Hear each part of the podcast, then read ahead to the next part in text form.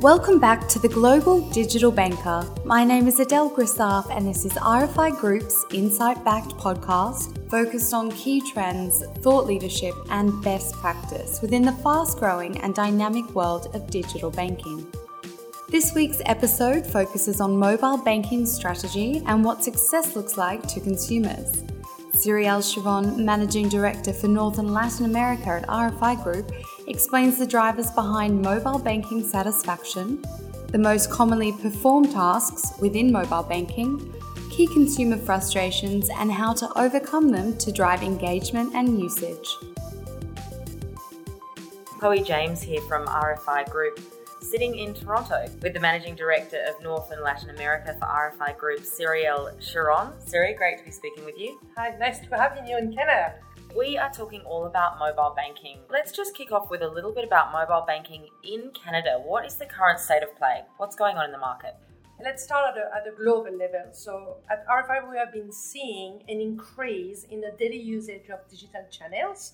And here I'm including the internet banking and mobile banking together. We survey around 10,000 consumers in 10 markets twice a year. We saw a growth of almost 10 points compared to last year. And I'm talking about the overall digital, digital channels. And now, digital channels in our data are definitely outweighing physical channels. In Canada, the frequent usage of digital channel is good. Uh, we are around 60%, but it's not as high as other countries like Australia or China or India. Here we talk about around the 70s percent. So not that far, but you know, a little bit under. Also, we've been seeing in our data a growth of usage of mobile banking apps in Canada compared to last year. So definitely seeing something here. And especially among the millennials, know, they're engaging more with their banks via the mobile than the other generations. Also in Canada, we have specific Canadian studies looking at digital channels and how they consume, you know, digital banking. And we interview around 2,000 Canadians twice a year, looking at the usage and the drivers. And overall, Canadians are pretty satisfied with their mobile banking apps, which is good, right, of their bank.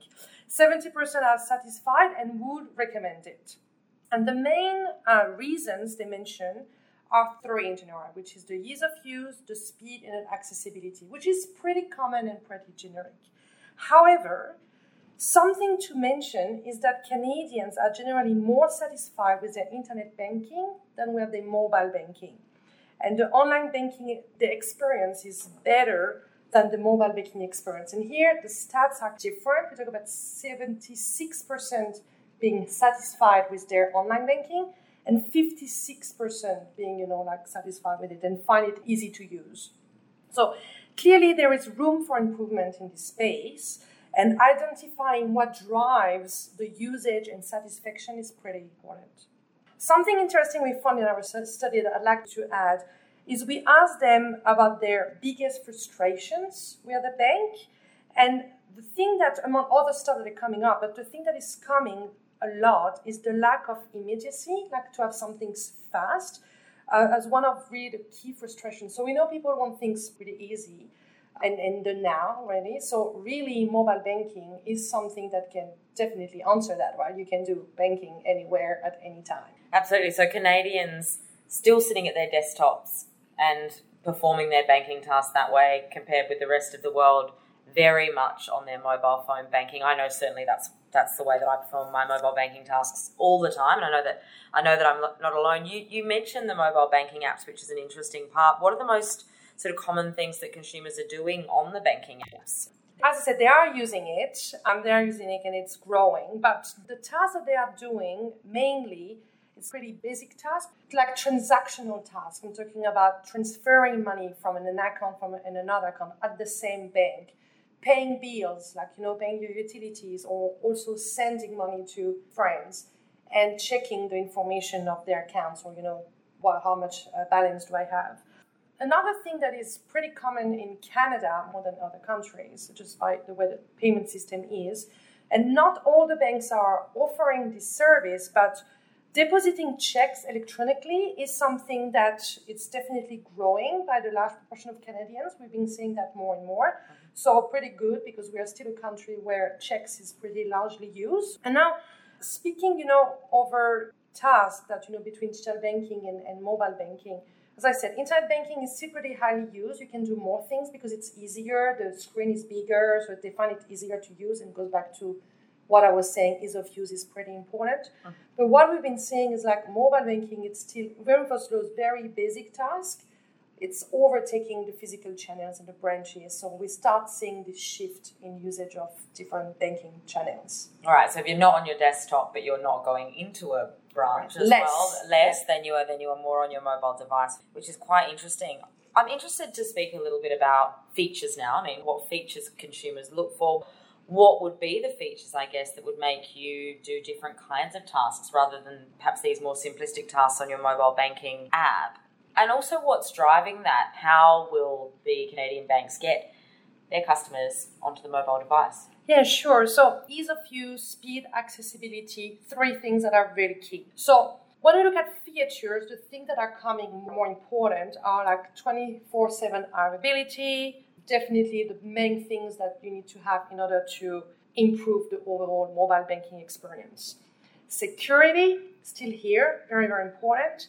And speed and simplicity of the transaction being key. So it's not easy to do tasks on your mobile, so you have to make it simply accessible and be able to use to make them use it. But we have seen an importance from last year in terms of a couple of features that would definitely, you know, improve. If you keep doing that, will improve the overall customer satisfaction and engagement with those mobile apps.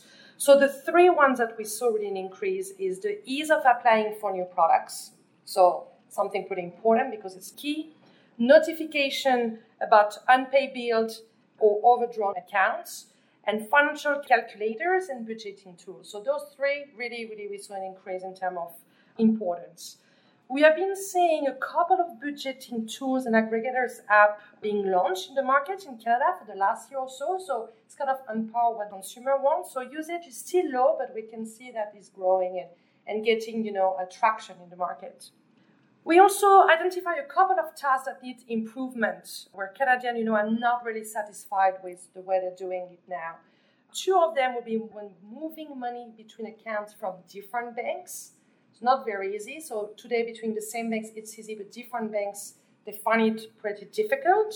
Which is often what you need to do when you're transferring exactly. to a friend or to exactly. It's not not often that everybody's with the same bank. And two are international transfers. So that's the thing that's pretty more difficult. So we've been saying that this has been mentioned anywhere. Like international mm. transfer is something that is pretty difficult today, not easy to do with your bank or another bank. So this is the biggest area of opportunities or threat, depends on where you sit mm. in, in this ecosystem. But this is where we've been seeing a lot of things happening with a lot of disruptors and new entrants in the market. So really you can see, as you said, peer-to-peer are growing. So we do have Interac here, which helps to send money to another person via you know just an email address. But those peer-to-peer apps that we can see in other countries are starting to enter the market and make these things completely easier and also help transferring money overseas. So in terms of incentive you, you ask about it. I actually don't see really like any that could be could be help with um, increasing the usage because i think it's really about the experience. Like it's, it's a big part of it security is also definitely key and reassuring them, you know, what they are doing is completely safe and, and secure. It's very, very important because once you pass this, having a seamless experience is key, right? So it's all about the experience. Actually, we see in our studies that 27% think that it's not that easy to bank with their main bank, right? So just overall. And the proportion of people who think so is higher among millennials. So one in three Canadians aged 18 to 34 think it's not that easy to complete all their banking tasks with the desired bank they want. And those people are the ones most likely to be using the mobile banking apps. So there is a story, you know, it's kind of catch 22 right here. So something really to, to think about is the experience. So now here, I know I'm talking about the overall, you know, banking experience and not only mobile, but you can't have one without the other, right? Biometrics could help with the experience and the security. So some banks here have been implementing it um, to log in, also to authenticate some transactions, but not all of them are doing it today. Mm. Yeah, it's a bit of a slow burn, isn't it? You yeah. sort of need to get used to those kinds of methods to, to enter different channels and security is obviously such a concern. It's just having that trust factor and being absolutely sure. You've spoken about ease of use, speed, and accessibility, which obviously is what everybody wants within this. What are the biggest barriers that you see? And I guess in answering that question, how can people combat those barriers? As in, people working in banks and working in marketing teams and product development, how can we get around some of those barriers to entry? As I mentioned, security is still very high, so you need to reassure everybody and, and, making sure you know what they're doing is is pretty secure. Now, thinking security, you can't go around and promise that everything will be 100% safe, but reassuring and educating will be very important. That this will be the step one, and saying that if something happened, I know you will be here to help me to make sure my money is safe. So we've been saying that trust in banks is very high. So leveraging that to boost knowledge on security and, and reassure them. The other main one that we have, and it's not necessarily unique to mobile banking, it's also true for internet banking and everything when you have new technology included, is that it's they prefer to have this face-to-face interaction. So when you say what is the biggest barrier why you're not using digital overall is because I want this human interaction. I'm a strong believer that they don't want to actually see the person in front of them or touch the person. I think it goes back to immediacy. It goes back to I have a question, I have some concerns, I don't know what to do. You're in front of me, you're going to answer me, and you're going to answer me now, mm-hmm. and as much as you can, and you're going to answer me now. I don't have to send you an email or wait for half an hour on the phone before talking to somebody. Or looking on the website and try to find the frequent questions and 15 clicks before I find something. So here is where technology can help and those chat rooms and mm. video chats everything can help because as much as they like to do things on their own like you know they want these self you know direct things they want to have an answer if they get stuck right away. So pretty important. The other thing we've been seeing that a lot is in other industries. So they are used to that. We've been seeing that with utility. We've been seeing that with travel agents in Canada. So it's something that hey, can I help you? Do you have any questions? Definitely an opportunity for banks to implement it and also communicate with their clients and understand what they want and cross sell.